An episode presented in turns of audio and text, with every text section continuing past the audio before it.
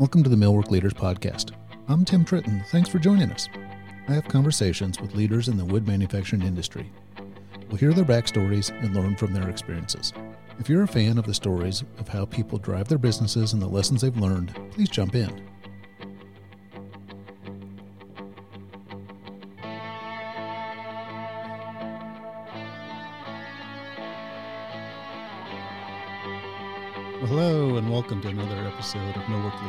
Today I'm joined by Tom Blake Jr. from OCH.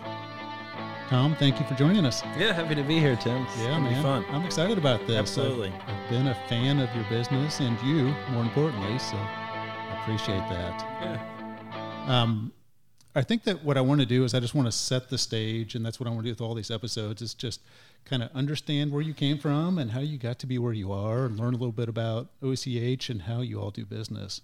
Um, so to that end, could you just tell me were you raised? We're currently in Harlan, Indiana. Yeah, we are. So I'm actually from Ohio. Okay. So I grew up in a little town called Defiance, Ohio. Okay. That's right.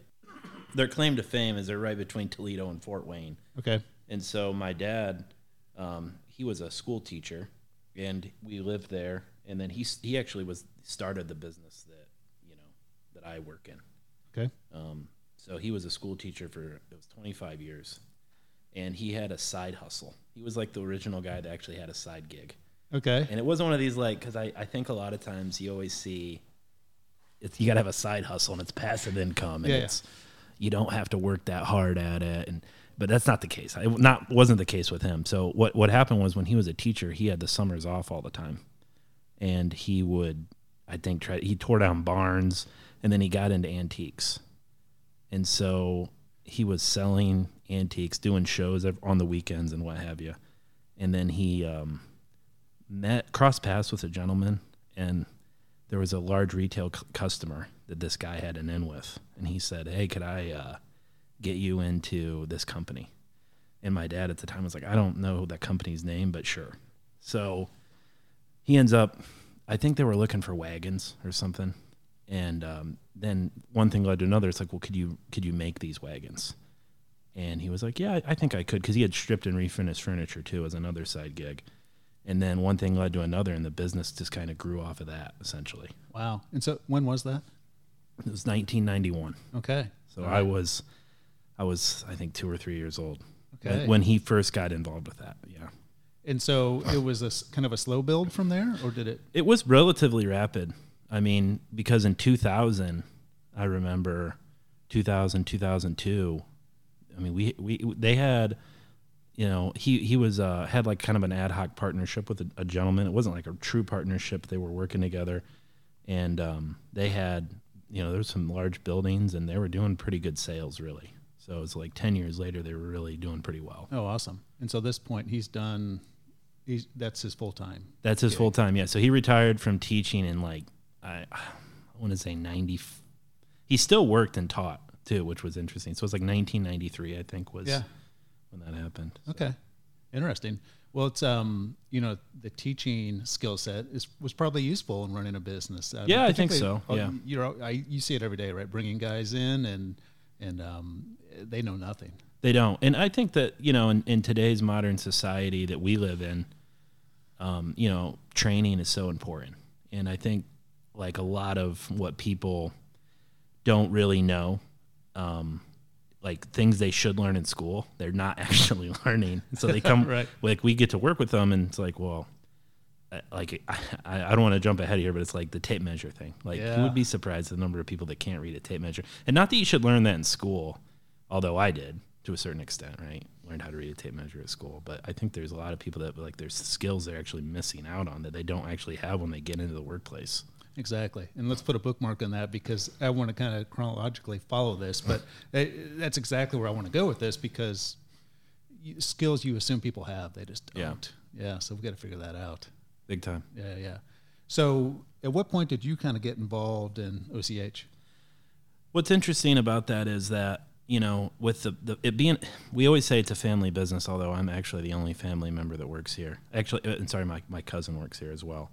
Um, it, it, every summer when I was a kid, we worked uh, in the summertime. My dad had us working. Maybe that wasn't legal, but we did work here.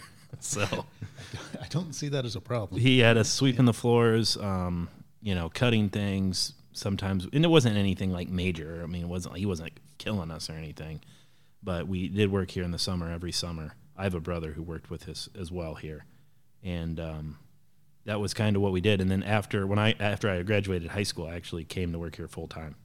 Oh wow. Okay, so you went right in. Yeah, right in. Yeah, yeah. But you wouldn't have been prepared to even think about that if you'd not seen how the operations worked. And I mean, you could have started entry, right? But Sure. Yeah, absolutely. I, I assume when you, after high school, you didn't just go back to sweeping floors. No, no. I mean, we did like different things, like different tasks that we we you know tackle and stuff. So So, I guess to set the stage, so people understand what, could you just describe what OCH does? so we are for years we always said we we made store fixtures. Yeah. That's what we, we're a store fixture manufacturer. And then as time's gone on, we've we've tried to I think create more distinctions and say, well, really, what what does that even mean? You know, a lot of people are like, is that shelves? Do you guys make shelves? It's like it's kind of hard to explain, but what we've kind of summarize ourselves as a company anymore is we're, we call ourselves a, a job shop or a, a um, what is it? It's a job shop or, or contract manufacturer. So what people do is they come to us, or sorry, companies come to us and say, "Hey, we need to manufacture this, but we don't have the equipment nor the people to carry this out. So we contract it with you. So nothing we make is proprietary. We don't have patents on anything or anything like that. So that's kind of more or less what we are at the end. And we focus in woodworking. We do have metal capabilities, but it's a lot of networking that we do with that aspect of it. Right. So you don't fabricate metal necessarily. Well, not in house, but Right. as a with a partner company, we do do that. So- Gotcha. So people understand. I mean, your operation is. I mean, one of your plants is about as automated as it gets and as sophisticated as it gets in terms of general, say, casework Yeah, manufacturing. I yeah, mean, absolutely. From from a woodworking standpoint, I do think that we're pretty automated, right? From the equipment that's available today to purchase and utilize. right. Um, and I and I see that. I mean, and between your two plants, I mean, there's kind of nothing you guys can't do. Absolutely. I mean, and that, the other thing about our business that I think is really important and which it's kind of made us who we are is we've really taken networking very seriously. So we network with a lot of subcontractors and, and just people within our region of the state that we're in, big time. So, in an effort to facilitate getting projects done or to grow business. Um, so a little of both. So an effort to get projects done that so from from a capacity standpoint. So capacity is really big, especially in the, in in the job shop world, right? So it's you know and it's hard to gauge too. And I always tell people we're not building F one fifties, so we don't really have. Um, I mean, there's takt time that you try to get right, where you try to say, okay, I know it's going to take me, let's say, an hour or two hours to do X, Y, and Z, but sometimes that's hard to gauge from like an average time perspective. So, I, I people are probably thinking, no, you got to know how long it takes, but I, I just about guarantee it. Anybody I've ever worked with never knows how long it actually takes to do something. I mean, obviously, probably some. If you're doing the same thing over and over again, it's easier to gauge, perhaps. But from what we make, we don't just make, let's say, cabinets. Sometimes we're making ladders, or um, we make.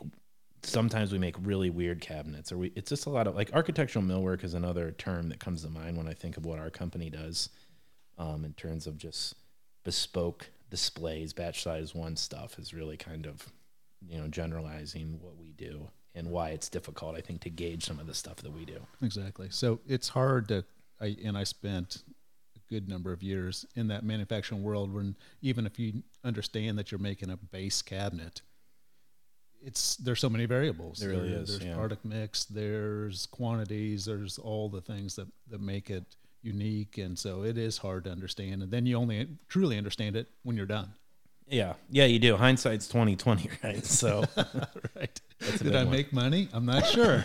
right. it that's and that's the thing, you know, in terms of too from the business standpoint of let's say when we started out to where we've gotten to today, there's been you know a lot of reinvention of ourselves that we've had to do, right? So it's a lot of, it, it, you know, and, and we there's a colleagues of mine we make the joke that we operate as almost like a startup every year to a certain extent, right? So it's like we never really have certain processes in place. And we've tried to change that because we realize it's not actually a great way to operate. Um, so So what do you mean when you so elaborate on that when you say you don't really have processes in place? Well, so wh- when I say what we act like we operate like a startup, and es- essentially what I mean by that is, you know, every year we because there's a lot of bidding that you do, right? So you're bidding on projects, and depending on what job you get and the mix of products that you're bringing to the table, I feel like each one of those has to have different streams of execution that you have to complete, right? And so there's always like there's certain people that it's like, hey, this guy does really well with this product, and then so and so does really good with this product in terms of like pro- let's say project management or building of the product itself or the manufacturing aspect of it or the cutting and so we're always just flip-flopping around of who's doing what and so we've tried to make it more process driven as time's gone on as a company Sure. So it's interesting you say that because when I think of OCH and the conversations you and I have had, I think of a company that understands the process of manufacturing as well as any that I deal with. So it's interesting to hear you say many times we're we're just we're flipping around and and maybe that's just that this business necessitates that. Your product mix in particular drives that, but I think that um I guess maybe I do see people getting into traps where they they're not flexible.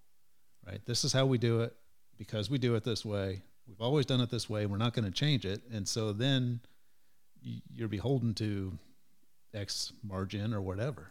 Yeah, and I think that a lot of times we you know we try to take in-depth dives into why are we doing something this way specifically. And then we say to ourselves, is this the best possible way we could do it?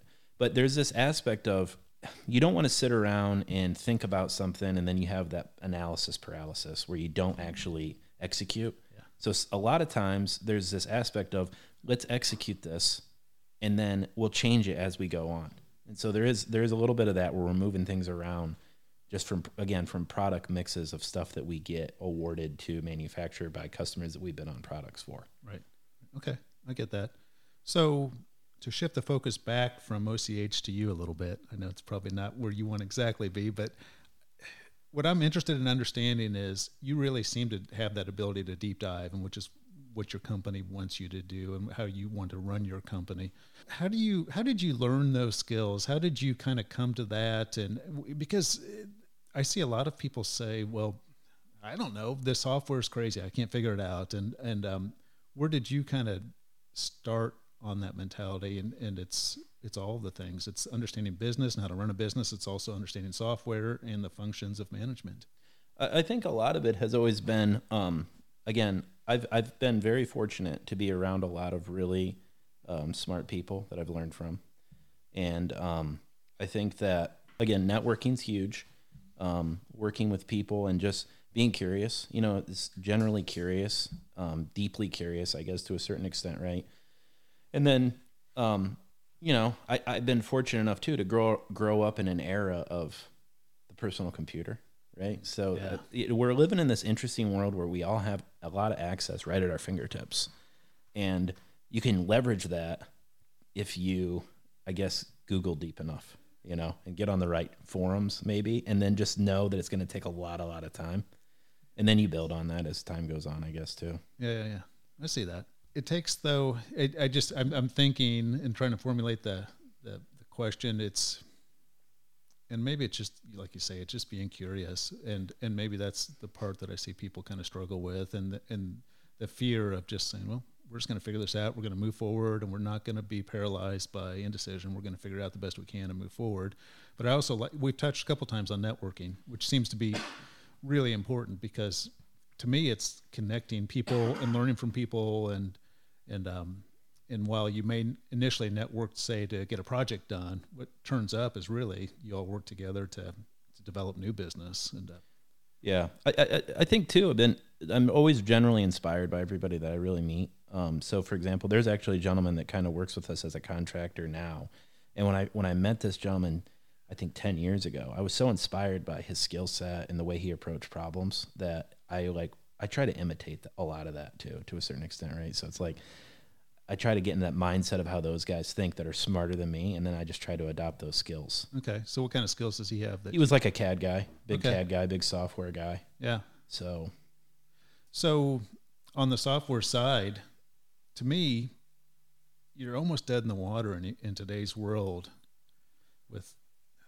lack of skilled craftsmen, labor shortages, being able to make the most of what you have without the software side of it. And you all kind of have a unique approach to the way you integrate software into your business in, some regards. Um, it's not a traditional just CAD CAM solution pushed onto the floor. Right. Yeah. I think we try to leverage a lot of tools. Yeah. So a lot of tools that some of them are expensive, some of them aren't, and we try to utilize them. And uh, so as we were having a conversation with a customer the other day, and I think one of the things that we had talked about was like this digital transformation that's kind of occurred.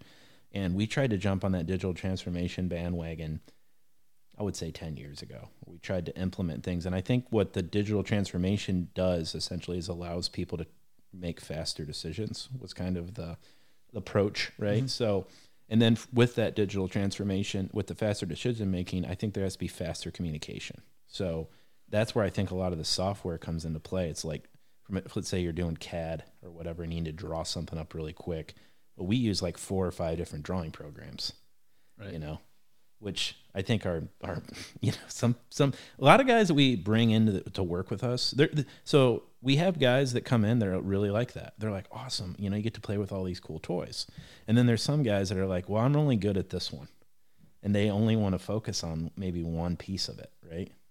Which I guess to each their own, I suppose. I suppose I want to know all of it, but it's also like we spoke before this. It's like a perishable skill to me. It's like I've got some video audio workstation programs that like if I don't stay in them, I just like I don't even know where to start with it. Yeah. yeah. So I think that's true of the the CAD CAM softwares and all the other softwares that you need because it's a complex world and man, um, you know, we deal from a company perspective. You know, we deal in software solutions and it's tough. Yeah, it is. It, it really is to to wade through and navigate because there's not a it's not a plug and play solution. I don't think it is, and and will it ever be that way? Is the question. It's it's like the theory of uh, everything, right? Yeah, For software, right. Exactly. I don't know if there is one. I, I don't know. I, I know that a lot of people want to contend that there is, but I Yeah. I don't see it because it has to be unique. Yeah, I think so too. Yeah. So your philosophy is just we'll use anything necessary. Anything necessary to help our customers solve problems, I Yeah. think, is the and to help us solve problems for our customers at the end of the day. So when you look at that, what's the thought? I mean, primarily you're, you're it's how can we best serve our customer, right? Absolutely. Yeah. I, so I every time we look at software, it's again, it's the customer aspect, it's the internal aspect, and, and don't get me wrong. There's a there's an aspect of costing too, right? So let's say there's a cam CAD cam software out there that's specifically for the woodworking industry, and it's relatively expensive, like thirty thousand a seat, let's say. Yep. But what if you could get that done at four thousand a seat? It's like, it's, and then you can have it become more ubiquitous in your organization, so everybody's using it. Right. So there's that aspect that you we do try to consider too, as well. Right. Yeah. So maybe you give up on a small piece of functionality if it becomes more of a holistic solution. Yeah, absolutely. I mean, so I think a lot of guys too, they get really hung up on I need this software and it th- they're promised that it's going to solve a lot of their problems, but it, it, it to get to the point where it does solve the problems is a, quite a maze perhaps to get to. Right. Um, it's it's it, the sales guy might be really good at selling it and saying it can do X, Y, and Z, and then you're it can, but it's like, what's the is it an efficient pathway? Maybe Yeah. And the that efficient pathway is different for every user. right, exactly. Yeah. What are you focused on? Yeah. Like so, for example, um, uh, we use SolidWorks actually. That's one of our big and and you know what's funny is like that's pretty common CAD software. Sure. but it's not that from what I've seen. Well, yes and no. I, I've seen it used um, in our industry, but not as often as you'd think. It's, it's it's like a lot of metal guys like it and Right. like that. But there's other cat there's other softwares that's like well, it promises you can put the dowel holes in the board. It's like, well, you, you can do that in SolidWorks too. I mean, you don't need. right. And I think that's probably because, you know, guys like me and my previous existence running a shop, we don't want to think about it. Whereas like, tell me how to drop a base cabinet in. Yeah. And I want all the machining there. Yeah, Um, maybe that wasn't the best solution. Maybe it is. I don't know. It just depends. I I, I don't know. It, it Yeah. it- it's whatever is fastest too, to a certain extent. Like whatever is the fastest th- way you can execute, right? So if that's what you need, I guess then it's not a bad solution. Right. Well, and I, I'd say that given your product mix, it's it's such a variable solution that it has to be something you're completely familiar with on a regular It- basis. absolutely. So it's like we we're not like I said, we're not typically making box cabinets, although we do, and nothing against people that do make box cabinets, but sometimes we're making ladders Yeah. or tables. You can't. So this the CAD software, it's like you can't draw up tables in a box cabinet software. Right. Right. Right. Right. Which and again, there's nothing wrong with that. It's just that's why we have to integrate so many different types of software to the our product mix. I suppose. Yeah. And I want to get back to the software in a little bit because you know we've talked about different solutions you have and the way that you ma- use software to manage inventory and people and all these things. And so I'd, I'd like to get back to that. But one of the things that we I want, did want to pass by, and we're kind of like when we talked about the early part of your career. I say everybody has. I'm going to call it tuition, and it's it's a hard lesson you've learned in the early part of your t- career, and so that tuition is the price you paid to however you learned whatever you learned. So, can you think of anything that maybe an example of how early in your career, like, man, did I learn that the hard way? And uh, I, I, there's been, I, I, you know, I, I heard a saying the other day was something like, if something bad happens to you, you can let it define you, you can let it uh, destroy you, or you can let it strengthen you, right? yeah, But there has been failures that, Right. that that I've had that have really humbled me quite a bit, especially from an accountability perspective, where I've let's say been tasked or in charge of something, and then that thing went south, and it's like it's really embarrassing. And and then when there's money involved, Yep. and it's like it's even worse, right? yeah, So tho- a lot of those things that have happened over the years, um, I think have been the tuition perhaps that we've that we've that I've paid. You know, Well, I think if you're in business at all, I mean, if you're doing anything right, there's going to be some wrong that's happened. Oh, yeah. you Yeah. won't have you've never gotten to the right without it. So- absolutely. And, and I think the worst is when when you let like a customer down too. you Oh, know? right. That's always the worst. And then you like, re- I try not to take. I mean, I do take it personally. I don't want to say I try not to take it personally because I do. It's like I was, you know, somebody trusted me to do something and then it went south. It's like, oh man. I know. And the biggest thing with that is a lot of it's been just like, you know, not hitting delivery dates or, you know, failing in terms and not communicating correctly. So I think that a lot of that has changed me as like dealing with clients and, and customers is like over communicating. Even if you're annoying to your customer, like it's better. I think it's better just over communicate. Absolutely right, because the it's um it's always easier to set the expectation up front, and if you see something coming off the rails, just call it out then. big time. Don't wait and let it be a surprise for everybody, because everybody needs time to react to whatever the situation is. So yeah, Absolutely. that's I, I see project managers make that mistake all the time. Yeah. It's like, brother, just tell me. Yeah. Let's let's get over this and we can move forward. Yeah. But, yeah. It is irritating, but yeah, it's um you know I pride myself on taking everything personally Yeah. what I'm really crappy about, and I'm getting better. My wife will tell you is um, not taking that home. And Yeah, then, yeah, and then laying it on their shoulders, right? Right, Yeah. yeah. And so I've, I've got to work on that. But no, I think um, I think it's okay to say you take it personally because if you care about what you're doing, that it's going to make you really good. Yeah. Yeah. Definitely, man. So So, along those lines, and how would you define success? I mean, when I look at OCH, to me, it's from the outside, you have an operation that is visibly successful. And when I'm out anywhere in Indiana, people will bring up OCH as a- definition of success. But how do you define it? Yeah, it's. I think that one of the, you know, I, I'll be honest with you. I don't think about it quite that often. I I never think to myself, "Are we successful?" Uh, at all. And I, I don't ever use those words. I always try to think of things in terms of, you know, are, are we satisfying our customers, and are the people that work with us happy to a certain extent, right? Or you know, like I think I really cherish the people I work with, and I think that you know at our company we have really great teams of people that we work with, and I I think when I was a younger guy I probably did have a bit of an ego where I wanted to be the like be the big shot to a certain extent, but I think that as I've gotten a little bit older, I, I think it's better to kind of share in those wins as a team to a certain extent. And I think that really helps out with just creating like a decent place to come to work and make a decent living. Right. Right.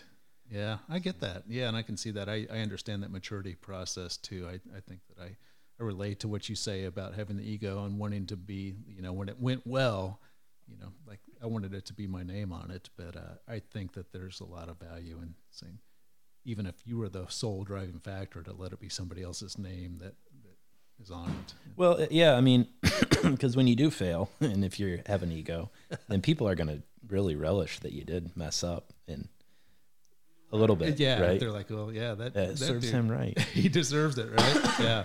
I, I heard a quote the other day. Said, "When you win, say little. When you lose, or when it's a, sorry, it was when you lose, say little. When you win, say less." Yeah. I think Matt Hughes said that. He's in the UFC. I saw, and I, I was like, "That's a good way to kind of, you know, not brag or whatever." That's exactly right. Yeah, You know, then as as a leader and an owner, it's also um, when your team fails, you just own that. yeah, yeah, you, yeah. There, to a certain extent, yeah, absolutely. Yeah. You know, it's because it's ownership that you have to take on those projects and things that do go south. But I do think that, and that's what I actually like about my job to a certain extent is I just really like working. Now, there's been people. Don't get me wrong. There's people that you bring onto your team and it doesn't work out. Let's say, Right. and and that's okay. But I think that we've built a great team in our organization of people that are fit together and work together really well. Which I that's one of the things I'm I'm the most proud of. I think. Yeah, I love that. Well, and a team will work well if you or allow them to do what they need to do, and you you own the things you need to own. And um, it took me a long time to understand that. Really, my job was really to keep the heavy stuff from rolling downhill. Yeah. I was I was pretty bad about uh, letting the stress roll onto the shoulders of my my workers, and I that was just not good management. Yeah. One thing I've noticed too is like the people that I work with don't actually need the validation of like, "Hey, good job." Like, Right. you, it's just like they they just don't want to be criticized. Is really more or less, or not criticized. Like they take criticism well, but it's more more or less a thing of they don't want to be micromanaged, perhaps, right? And I think that that's one of the changes that you're kind of seeing in the in the workforce across the country is people don't want to be micromanaged and told every little thing to do, and some people don't actually like to be heard or be told they've done a good job either. a lot of guys on my team that I work with don't like that, which is kind of interesting. Yeah. Why do you think that is? I wonder if they don't they don't do it for that. Maybe they do it just for themselves, perhaps to yeah. you know personally. Yeah, I was just thinking about this. I was having a conversation with my daughter about um, the idea that it's she would just like flex and not to be micromanaged in her career, and it's it's um and she'd be much happier, but that's not the way her boss rolls, and so it's um, I think that's you know we could that's one of the things we can do. It maybe we can't offer better financial contribution at, for whatever reason, but I think there's a lot more value than we pay attention to because at the end of the day, if you make the conversation about money, it, it just never lasts. I mean, okay, you get the raise, but it'll always be unfulfilling. But if the workplace is fulfilling, everybody wants to do good work. I don't. I don't think anybody leaves their house and thinks, "I want to do a crappy job today." No, I, I mean I, the other thing is too, kind of going back to what I had said about that our guys don't want to hear a "great job." I think that we we tell them we you know at a certain point of like how much validation does somebody need, right? And I think when it's not genuine, then I, I that's where I think people don't particularly like it. They want to genuinely know they've done a good job, but not, "Hey, great job today." Yeah, You I love that. That's exactly right. I think that especially in today's like the workforce that we have demographically, right? Culturally, I think people like just genuine genuinely knowing that they've had a bit of fulfillment at work to a certain extent in their career and they can build on it and stuff like that. Yeah. Yeah, I get that. And so it's our job to ensure that we're we're fulfilling and understanding kind of what they need. Not every job can be 100%. I mean, there's just jobs that you just have to grind for a Yeah, minute. yeah, you do. It- there is, yeah. I mean, that's just that's just the nature of work. But um, you also have to be able to figure out how to mix all that in that it makes it so they can sustain grinding. Yeah. Yeah, absolutely. So maybe that brings us back to training. What's your, how do you think about training and, and raising people up and mentoring people? Man, that's a that's a heavy question, Tim. If, if you have the magic answer, I want to hear it. With training, in terms of aspects of, I guess when we talk about training, I'm just curious what you what your thoughts are on the on what aspects of training specifically. I suppose. Well, so I think maybe overall as a philosophy, so we have to understand now that our workforce is largely untrained, particularly in the millwork industry, and that's one of the reasons I'm so interested in this in this podcast is like to get the message out. Hey, we're not bringing people up. It's not like a skilled trade like it, it is a skilled tr- trade, but it's not a trainable trade like we're doing, like plumbers do and electricians, Yeah. et cetera, right? So Sure. we don't have apprentice programs. We don't have any of this. We're just bringing people in off the streets. Sometimes they've got, they've got, uh, sometimes they've got some workshop training, but they don't. So it's that, and then it's also mentoring, maybe even in life skills, because sometimes it's entry level people that they're just not managing their lives well, and that is consequently why they fall out. Yeah, it's that's a tough one because I again I I try to I'm passionate about I guess all aspects of manufacturing, light manufacturing perhaps, right? For what we do. I think that what you try to do is not approach people and, and you can't be insultive. You know, I think that there's been people that I've worked with in the past um, that let's say have trained me, right? And it's one of the reasons that I think I am how I am is I've always took the approach of I want to be the opposite of this guy because he was, you know, offensive to a certain extent, right? And I think there's sometimes where people come into your organization and you got to realize they don't know what you know, right? And that's got to be really driven. You got to think about that quite a lot. But in the same instance, I, I you got to you got to somehow create that curiosity that that you have as a leader, let's say, in your organization, not me, but somebody in in that position and and you got to try to you really just got to try to get them to become curious and care about that. Like from a machining standpoint, like I, I heard the other day, it's like it's something you got to appreciate tolerances. Like you got to really care about five thousandths of an inch and Right. like be passionate about. Oh man, I, you can feel it on the wood or something or see it, you know, and then translate that into into the product, perhaps from from a from a perspective of. It's just I don't know, man. It's that's a tough question. It really is. I, I don't know if I really know the answer. Yeah, well, I, I see that you, you have to have a culture of training and, and mentoring and bringing people in. And I also think that there's also a, a bit of coaching. I, I found it, I needed to coach myself up a little bit. When you bring somebody in, it's like, look, dude, you take this board, you put it in, and you push the button. Okay. That's not coaching or training. no, it's not. It's, it's, and you, you've not explained why, because even those simple instructions really may not be simple to somebody because you've not said, okay, it goes in this way because, and this is that you, you explain the whole big picture. And then they understand, all right, I put the board in this way, I push the button. Um, so there's a lot of that that I, I think that many people, shop owners, are, are guilty of saying, well, this is obvious. Well, it's not obvious to the person hasn't been doing it for 30 years. No, definitely not. It, it, it kind of makes me circle back to like when I was in high school. I took a draft. I took dra- uh, shop class. We took shop class, and I don't think the high school I went to they tore it down and um, and they put a new one up, of course. But I think I, a couple years after I had left high school, the they I had heard that the shop class like went away. I think, and I remember in that shop class we did mechanical drawing with a Yeah. paper and pencil Right. and and uh, it's funny because when I started getting into like, you know, doing CAD work, it's like this is really similar. It's just on a computer, but like some of those early like CAD drawing by hand with like a scale and a T square, those translated to that. So I think again, just getting down to the basics. So I think from a training perspective.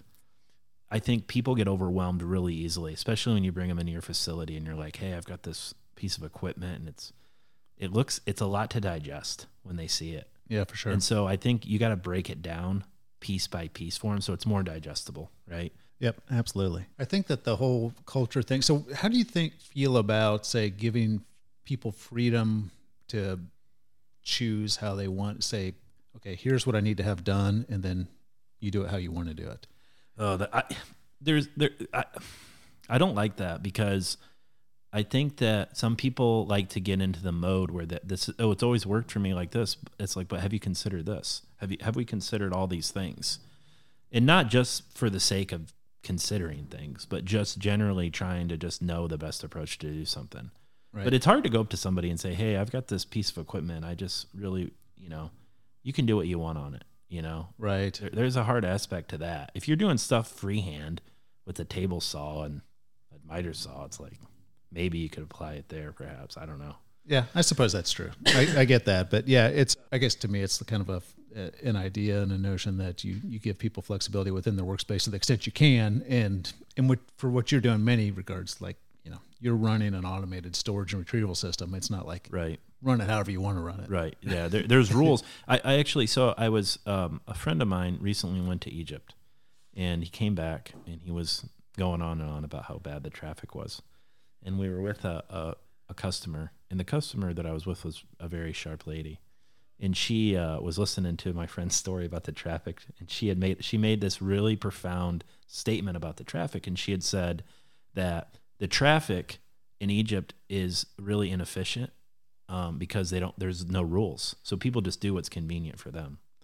And i started thinking about that from from our own business perspective. And it's like if i want to do how i want it might actually not be it's it, it could not be efficient. It might not be efficient for somebody else.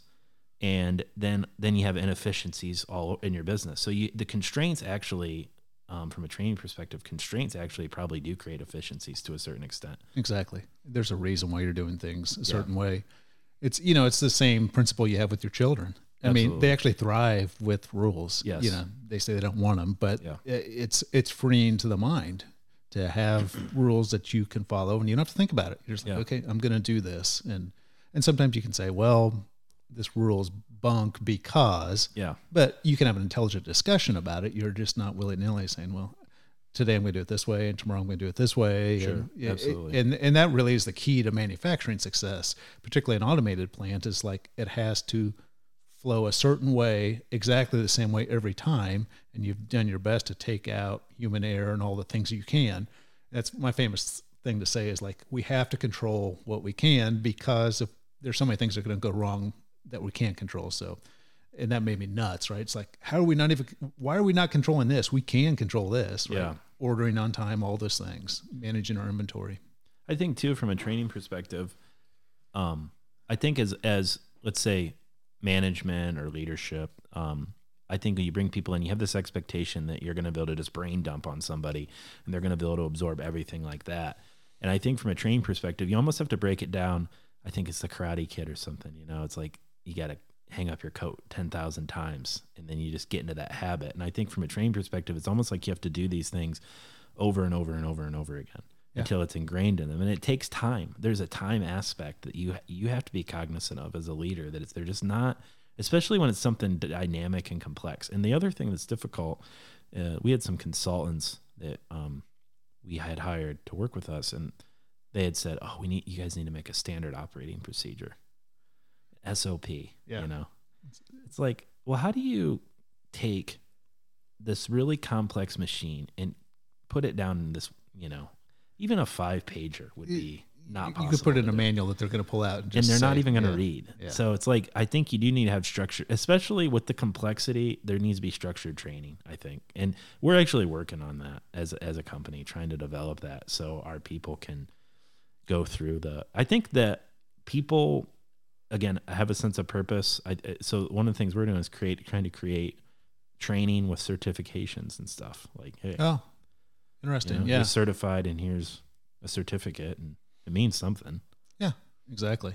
Yeah. Well, I mean, I know Stiles has adopted that philosophy with their Stiles University because you realize that the machines are nothing without the people and the education to be able to use them. So Absolutely. I've been to the Stiles trainings. I think I've been to five or six of them. And, you know, they're long. Yeah. Sometimes they're five days, sometimes they're three, and you're dreading them. But you always walk away and you're like, you know what? It was worth the time and the pace, you know? I, I think it's worth the time. And, you know, to me, the key aspect that people overlook because they're like, hey, can I just do the online version or whatever? And I'm like, yeah, absolutely, you can.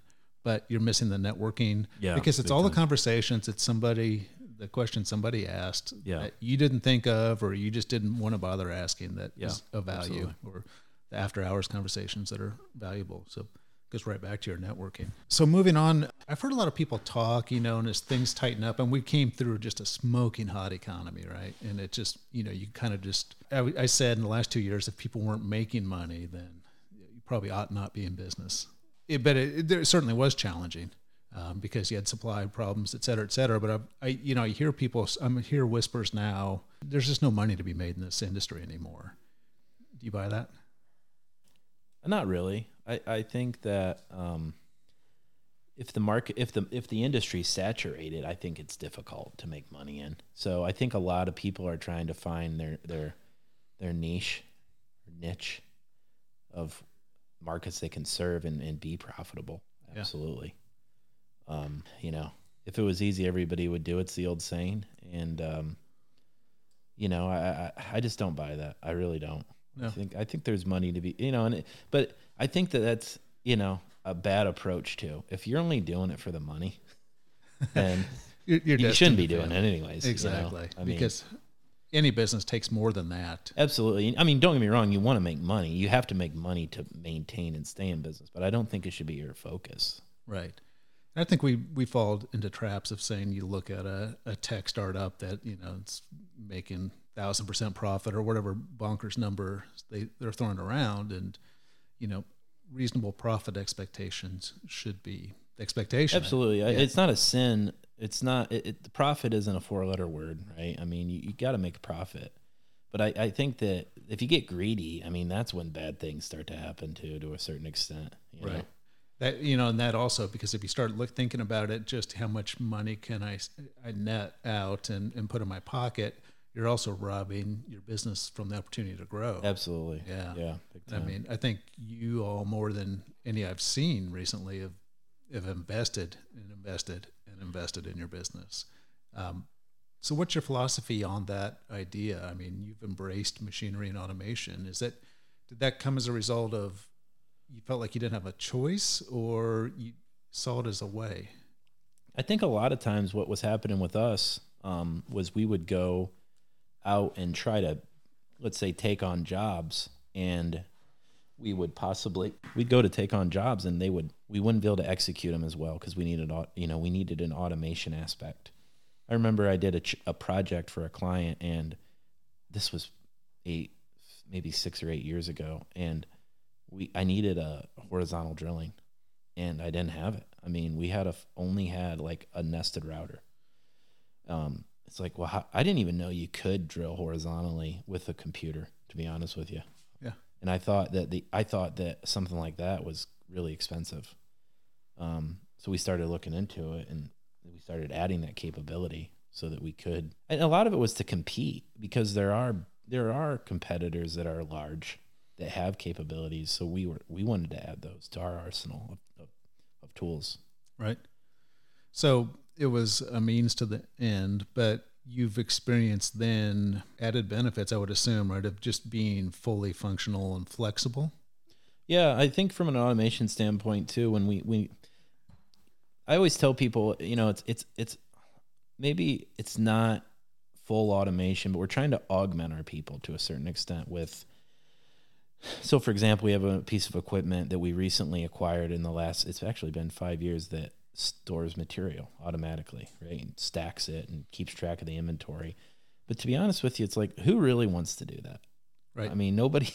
Some people don't really want to do that job. You know, it's it's it's it's an arduous task. It's kind of it's kind of mindless to a certain extent. So you're jobbing that aspect of it out to an automated piece of equipment that can do it. And so there's been a lot of that too, just because sometimes people just don't want to do those jobs. Right.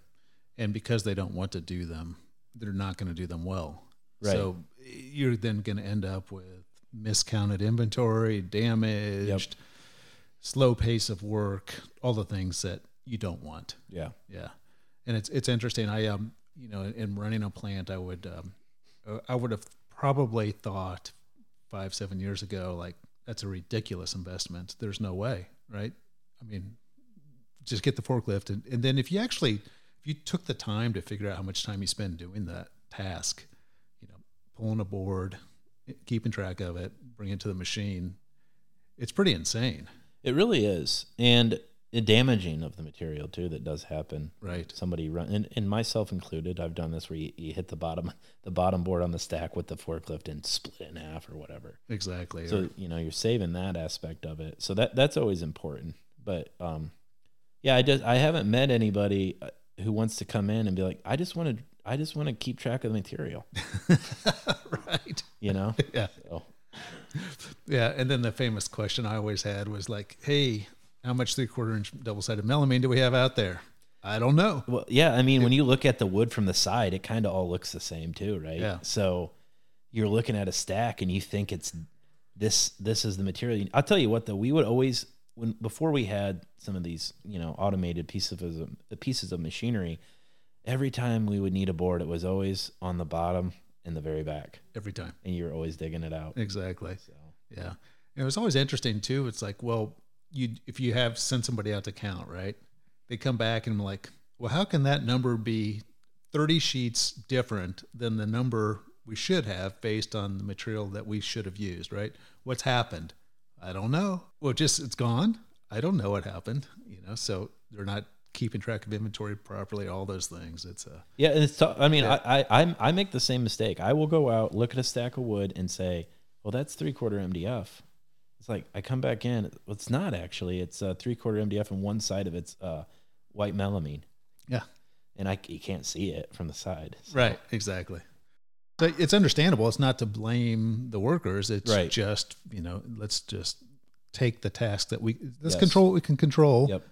by doing that. So, I mean that to that extent, the automation is a big benefit, and when you weigh it out over long term, it's it's awesome. Yeah. Yeah, Absolutely. um, and and I would say you know some will say, well, my shop's we're not we're never going to be that big. I I would argue that you could you can be a five man shop and benefit I, I, I you could be. I, I know a guy who's a three man shop who has one, and um, I think that he's benefited from it. I think I think you benefit of it from, you know, what we had talked about earlier in terms of inventory management, and just I I know I got a guys say, well, we just cut MDF. Well, but you cut MDF half inch, MDF three quarter. You cut five by eight. You cut four by eight. So you're you're not just cutting one board. You're cutting different boards, right? exactly. So I Yeah. think there's benefits to it. Absolutely. Yeah, hundred percent. Yeah, it's actually an easy ROI to prove. Big time. Yeah. So we talked about culture a little bit, and we've talked about maybe we've talked about in a roundabout way of work ethic. I mean, I think the the the idea of people and the way they choose to work and what their work ethic might be has changed. Um, do you think you can instill work ethic? Well, it's it, you know the old saying is you can lead a horse to water, but you can't make it drink. so I mean, you're never gonna you're never gonna demand someone to be a the way you want them to be. I, it's not gonna happen, and you're gonna beat yourself up trying to to get them to that spot. You Yeah. know. So again, I think you try to inspire people. Right. And um, and one of the things I I remember years ago, I met a gentleman um, in Ohio who had a company, and we went to see him, and he came into the office, and he was covered in sawdust, and he had a really cool facility, and I was like, this guy's the owner, and he's covered in sawdust. I have a lot of respect for him. Yeah. So I've we try to maintain that a little bit in our company. Like we're on the floor, we're with the people, we're we're gonna work with you guys to, and I think that I, I hope that helps inspire them. well, you would think. Yeah, I always my philosophy was like I'm never going to ask somebody to do something I wasn't willing to do myself. Right. It doesn't mean it's the best use of my time to sweep floors all day, but if that's what it takes some days to to help something get along, then you just do that. yeah, and then sometimes it's therapeutic too to sweep. The floor. Exactly. exactly. But no, I I agree with you. It's like you got to be willing to go out and do the same work. It's, you know, it's it's easy to get in an ivory tower and stay inside in the air conditioning when it's hot and make you know. But you can't. I don't think that's a good strategy. But Nope. but it's it you know it has its time and its place. I suppose. It, it does because you have to do what you have to do to run the business. right. But at the same time, you also will lose the pulse of the operation if you if you've done that for months on end. If you because it does change and things are happening and things yeah, are said and you just really need to be in touch with that. big time. Yeah. So, you know, maybe to that end, it's like, um, took me a long time to figure out that when you understand somebody just isn't going to be a good fit for whatever reason. Maybe they're lazy. Maybe they're just not a good fit. They're great. But I would say, oh, I kept trying to see like something in them that I wanted them to be, or maybe glimpses of it. And I would just hang on, hang on, hang on, hang on. And it's like, as soon as you realize that, my philosophy was just be done. Yeah. You're doing yourself a favor and them a favor. Um, but it never gets better. Do you agree with that? I agree with that completely. I, and I agree with you. It's like it doesn't get better with with with people, and it's never going to get better if they're not going to fit in, and that's okay. And to your point, you're doing them a favor too. Yeah. By saying, it, it, you know, this isn't the Great Depression, right? So there's right. there's jobs out there. Exactly. I mean, it's not going to work out. So I think people are going to find another job pretty easily. Yeah. So sometimes people don't fit, don't work out. It's all right. Yeah. Just move on, right? Yeah. yeah. Just move on and no hard feelings. And, and it's, but I don't like it. I don't like to have the attitude like it's just business, and you don't want to abuse people and no, say, no, no, no, no, and, yeah, and, yeah. and belittle them and, and insult them by any stretch of imagination. But it's it's it's like, look, this just isn't working out. Yeah. Well, hey, listen, labor is not a disposable com- no. commodity, and and we've I think historically this industry has thought of it that way. Yeah. We cannot think about it that way if we're going to continue to thrive and yeah. develop talent. Big time. Yeah, for sure. But, you know, it's definitely okay to say, okay, communicate clearly with people as opposed to saying, being passively aggressive to that person because yeah. you're irritated they're not working out right absolutely just, yeah just just be done with it along those lines of talent and people what kind of challenges do you see looking forward for millwork I think the biggest I heard you know the phrase that comes to mind for me a lot is this idea of batch size one. It's doing the one offs. Yeah. And I think that industry 4.0, which is a term that's I think thrown around a lot but not it's not digested or understood by companies yet, businesses. And I think that the idea of mass customization is the big challenge that we're going to see going forward as in the millwork industry. So the pushback to that, you know, and I get it on the machinery side is from customers. It's like, well, we can't automate and have batch size one, and th- and, and, I don't think that's an accurate statement. No, I, I don't think it is either because I think a lot of automation. It's like, for example, there's pieces of equipment that cut the setup time down pretty right. far. Yep. And that's that's always been one of the things that you always hear in manufacturing. Well, I've got setup time. So you try to eliminate and in and you might um, if you're doing really complex manufacturing, if you're if you're milling um, titanium um, knee replacements, I'm sure they're set up to that. Right. But we're talking about That's not what we're talking about. Yeah, we're talking about um, woodworking and, and metal fabrication, and you may not need the setup to to maybe get tolerances right? So you can have a faster setup, and there's equipment out there that can do that. Absolutely, and yeah. I'd actually argue the contrary that um, the automation facilitates batch size one as opposed to takes away from the ability. Yeah, and I think software is going to drive a lot of that as well because you're going to have to have the software to do.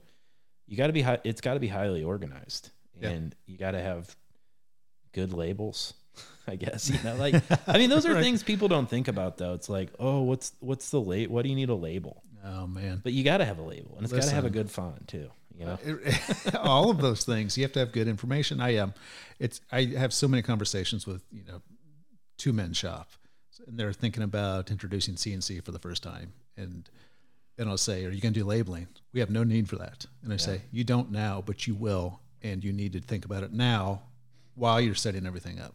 Don't wait. Just do it. It's easy to do now. If you're trying to pedal backwards, it's a bear. I think so. I mean, I, you know, when we inter- so we introduced labeling to our shop and nobody wanted it until the label maker went down, and then they're like, "Where's the labels? Where's the labels?" we and so we, you know, historically too, we always did a lot of pocket screws, mm, right? And um, we've introduced doweling right recently, yeah. and, and I don't want to say introduced recently. We've actually have done doweling for like five years now, but that was a challenge, believe it or not, to introduce doweling to our shop. Because I think that people didn't think it was strong. They didn't think it was a strong joint. Yeah. Um, they didn't. Sometimes the parts don't line up. Yep. You know, it's there's got to be a, a, good fit, right? And if they don't line up, there's there was that aspect uh, aspect of having to go kind of thinking more downstream and upstream between all of the let's say equipment operators that we had to you know that was a challenge but but now that's the preferred joinery method Well, absolutely. I think that if you're going to get any production, it's hard to do it without doweling Yeah. or some kind of assembly method similar to that. Yep. Versus you know manually lining up and, Right. and screwing things together. It's it's a challenge. yeah, big- We talked about success and how do you think, or what? Maybe the goal is the wrong word, but how do you feel like OCH fits into the global landscape of this millwork manufacturing community? And it's interesting because you know, like Indiana in particular, it, it's like it's kind of the epicenter, really. Of I mean, there is a crap ton of of wood manufactured product that come out of Indiana when you look north to south. There is, and I've learned about it recently um, myself in the last ten years of the number of you know job shops that are in that industry. I don't, you know, my father always told me if you ever feel like you're important, you stick your hand in a bucket of water, and you pull it out, and the hole that's there is how much people will miss you when you're gone. and uh, that's how I think about our company. I don't think that we're, you know, that well known, and I don't think that we'd be missed if we went out of business tomorrow. So, I mean, that's the harsh truth of it. So, but that doesn't mean that we don't try to to do a good job and try to, you know, try to do projects for clients and such. Yeah. Right. Yeah. Yeah. Yeah. Yeah. Fair enough. I, I get that.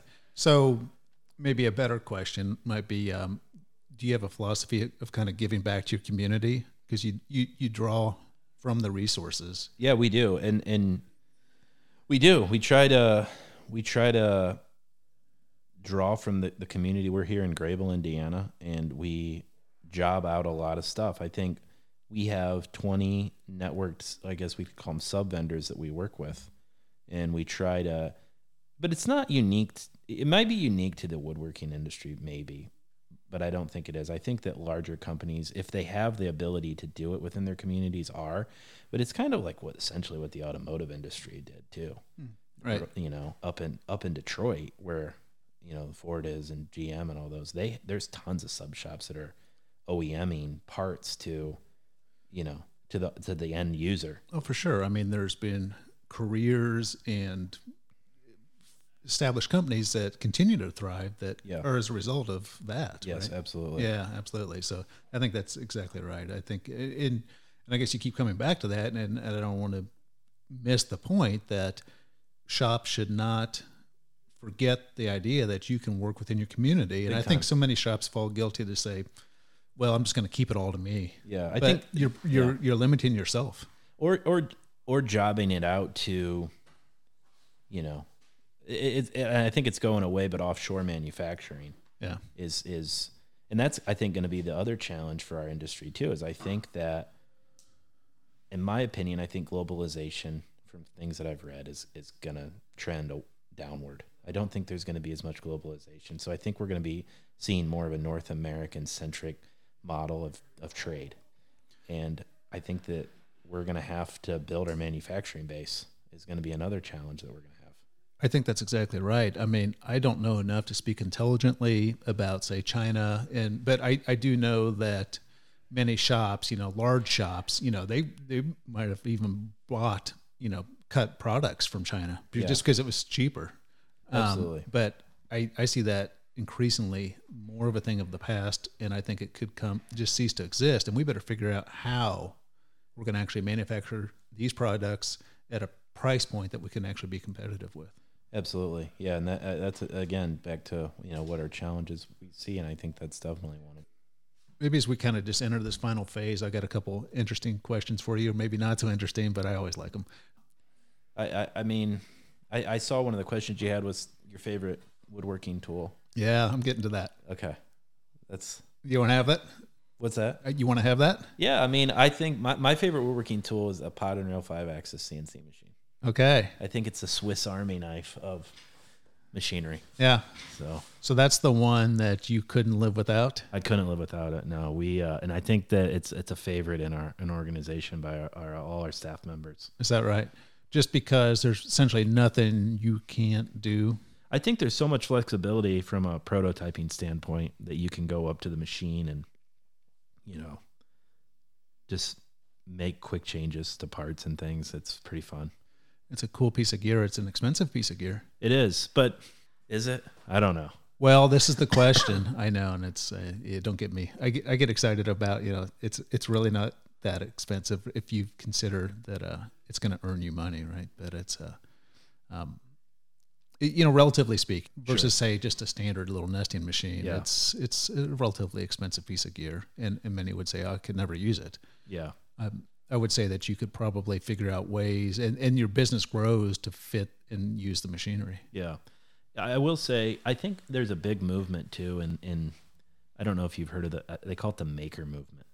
So people have the ability now to buy um, little CNC machines that they can put in their garage, Oh, right. like a two foot by two foot yeah, machine. yeah, oh, yeah. I've and they seen- can do yeah. signs, yeah. they can make coasters, and they have like, I think that's a huge movement that I think a lot of these guys that really enjoy that, um, they're the kind of guys you want to try to grab up to work for you if you can Yeah, exactly. because they have that like they're doing that on their own. They have that passion already, which I think is pretty big. Yeah, so they're understanding the power of a piece of gear Yeah. and and utilizing it to its peak efficiency. And so if you can translate that skill set to your organization, there's Yeah, real value there. There is. There's a lot of value. So, Yeah, yeah. Cool. So what do you focus on when you're not working? I, I, you know, growing up in the industry, like I said, my father started this company when I was very small. Yeah. It, it's been the center point of our dinner conversations as long as I can remember. Yeah. So it's part. It's a big part of our life. Yeah. Really. I mean, that's. It, I don't have a ton of hobbies. Uh, this is. I, I enjoy this, and I do this quite a lot. Okay. So it's. We're always thinking about that. So you're fully immersed. Very immersed. Yeah. Yeah. It's. Okay. Uh, it's. Uh, it is very. Is we're very immersed, and it's something that I think is just kind. I I don't want to say it's who I am by any stretch of the imagination. Right. It's. I'm not this job, Yeah. but it is something that is a big part of our lives. Absolutely. Yeah. Yeah. And I see that, you know, you'll call me just like, hey man, I'm just trying to figure this out. And it's always something like I haven't thought about it that way. And uh yeah, so you're you're definitely deep. Very deep. it, yeah. Yeah. It's. uh I wouldn't wish that on it, just everybody, but Well, So- it, y- there has to be a passion for it if you're uh, if you're that deep into it. Yeah. I appreciate that. So, uh, do you listen to music? Yeah, I do. I try to. I listen to a lot of different music. Yeah. I What do you what's on your playlist currently? just anything. I Yeah. mean, um, it's funny. Um, I was talking to my grandmother the other day, and she was, you know, typical cliche grandma. All music is just noise. She says. it's like, what did your? I, I, my response to her was like, did your parents say that to you? And she said, yeah, they did actually. but I was like, there, there's so much music that's available now because she really liked Johnny Cash, you know. Mm. And you How, look how do you not, by the way? Exactly. Yeah. You got to, right? But Yeah. there's like little subgenres of musicians, especially with like the equipment's available. There's 20 year olds, 15 year olds, 18 year old kids that are making, you know, like their own rendition of Johnny Cash music. Oh yeah. You can get it on iTunes yeah, exactly. or. Spotify or whatever you choose. Yeah. And and that music's available and it's not pop. It's not it's it's that genre that she likes. Unfortunately, she doesn't have the means to access it. So- Yeah. Well, yeah, I get that. But you know, it's interesting. The whole music industry is like a whole thing. We could do a whole. I mean, there's podcasts about Yeah, that, right? But it's um, you know, how that all shifted. And I was just hearing a statistic the other day where um, like I forget, it's like a, a remarkably high percentage of music sales now is back to vinyl. Yeah. Yeah, we have. But, but the unfortunate thing about that is I think it's like it's digital to vinyl, right? So it's not actually it's like fair. it's not actually real vinyl. We had a guy that worked for us and he would always argue with me about that. Like Like, he collected the old ones because I think they recorded them on vinyl. yeah, right, or analog in Yeah, some fashion, and then it, there, there's definitely a different thing. It didn't have the screeches and the the the, the, the, the, the clacks maybe, right? Yeah. comes with like an authentic vinyl record. But there's a, there's a there's a sound spectrum, and I don't even know what the right technical words are, but there's a feel and a warmth you get from just the vinyl itself, which is interesting. But to me, it speaks more to the idea that our a, a new generation is understanding that music isn't it's just not a button you push on your phone there's there's a immersive quality to it that you want to be aware of Yeah. and I, I, I really lament the idea that albums have gone away. I mean, they're still being produced, but the the consumer in the consumer's mind, we're not buying albums and we're not listening to them as a group. And uh Yeah, maybe. you're not that set. No, not really. I, I miss that. I really do, and I because it's it's a story. It's, I miss that. yeah. So how about reading? Do you read? I do. I'll tell you. I um, I, I heard I heard a gentleman say that uh, the way he reads has changed in his life, and it, it, it he looked at it from like it's vanity metrics to brag about what books you've read. So like he reads differently now, where he'll kind of skim maybe, Uh, and kind of like especially some of these books, like the reading level is pretty low, right? So you can kind of skim through them pretty quickly. yeah. But I do. I mean, I'll tell you, there's some really good woodworking or woodworking books. So there's one. Uh, I don't know if you read Factory Man at all. No. So it's about. Um, I think it's the uh, Bassett family. So one of their sons. Um, it's actually a story about how he brought a ton of manufacturing back for the Bassett family. Okay. And it was it was really pretty decent. It was years ago when I read it, but I, it always stuck in my mind. And one of the ways he did it was he did it through gaining efficiency, so he could actually compete with offshore. Was like his drive Mm. because that was you know, and again, as things change, as the you know the onshoring continue or as, as we start to onshore things, that's Yeah. kind of the term, right? Having to gain these efficiencies within a within a company, um, and how do you do it, right? And I think it's high organization right. and you got to have that because if you don't um, it's waste and then again you got to make money to stay in business so if you can eliminate a lot of that waste it's huge Yeah, so we can't waste any resource, whether it's labor, material, any time, all those things. yep We so, so it's it. almost like Yeah. getting that labor or that material to i think go directly to the end product to you know what i mean like Yeah. like for us again when we kind of circling back to software um nesting software right like how much offcut are you producing Right. and kind of looking at that and yeah maybe your maybe your thought pattern is my customer pays for that my customer pays for the offcut It- but does the customer pay to throw it away why do you want to throw it away No. and maybe they don't maybe they use it on another job or whatever but i, I think that software can kind of help drive a lot of that optimizational stuff too that needs to happen Absolutely. Yeah. We keep we keep hitting that uh, software idea, and it's um it's a fact that we all need to be in touch with that. It's not going to go away, no and uh, we better embrace it. How about food? What kind of food makes you happy? over in our area um, where I'm at, there's a huge um, Amish food is really big in this area, right? So fried chicken, mashed potatoes, and burnt butter noodles. But I will literally eat anything, Yeah. um, so I have no problem with any types of food. Same. I get that. Yeah. I don't discriminate when it comes to food. It's just as long as it's good. Right? Yeah. yeah. Yeah. I think we've covered quite a bit. What did I miss? And I, I don't know. Yeah, man. I don't know. I Okay. think I think we've covered quite a bit, I guess, in terms of, you know, I think uh, people that are going to listen to this, I'm hoping they can take some things away from our conversation about, you know, people and technology.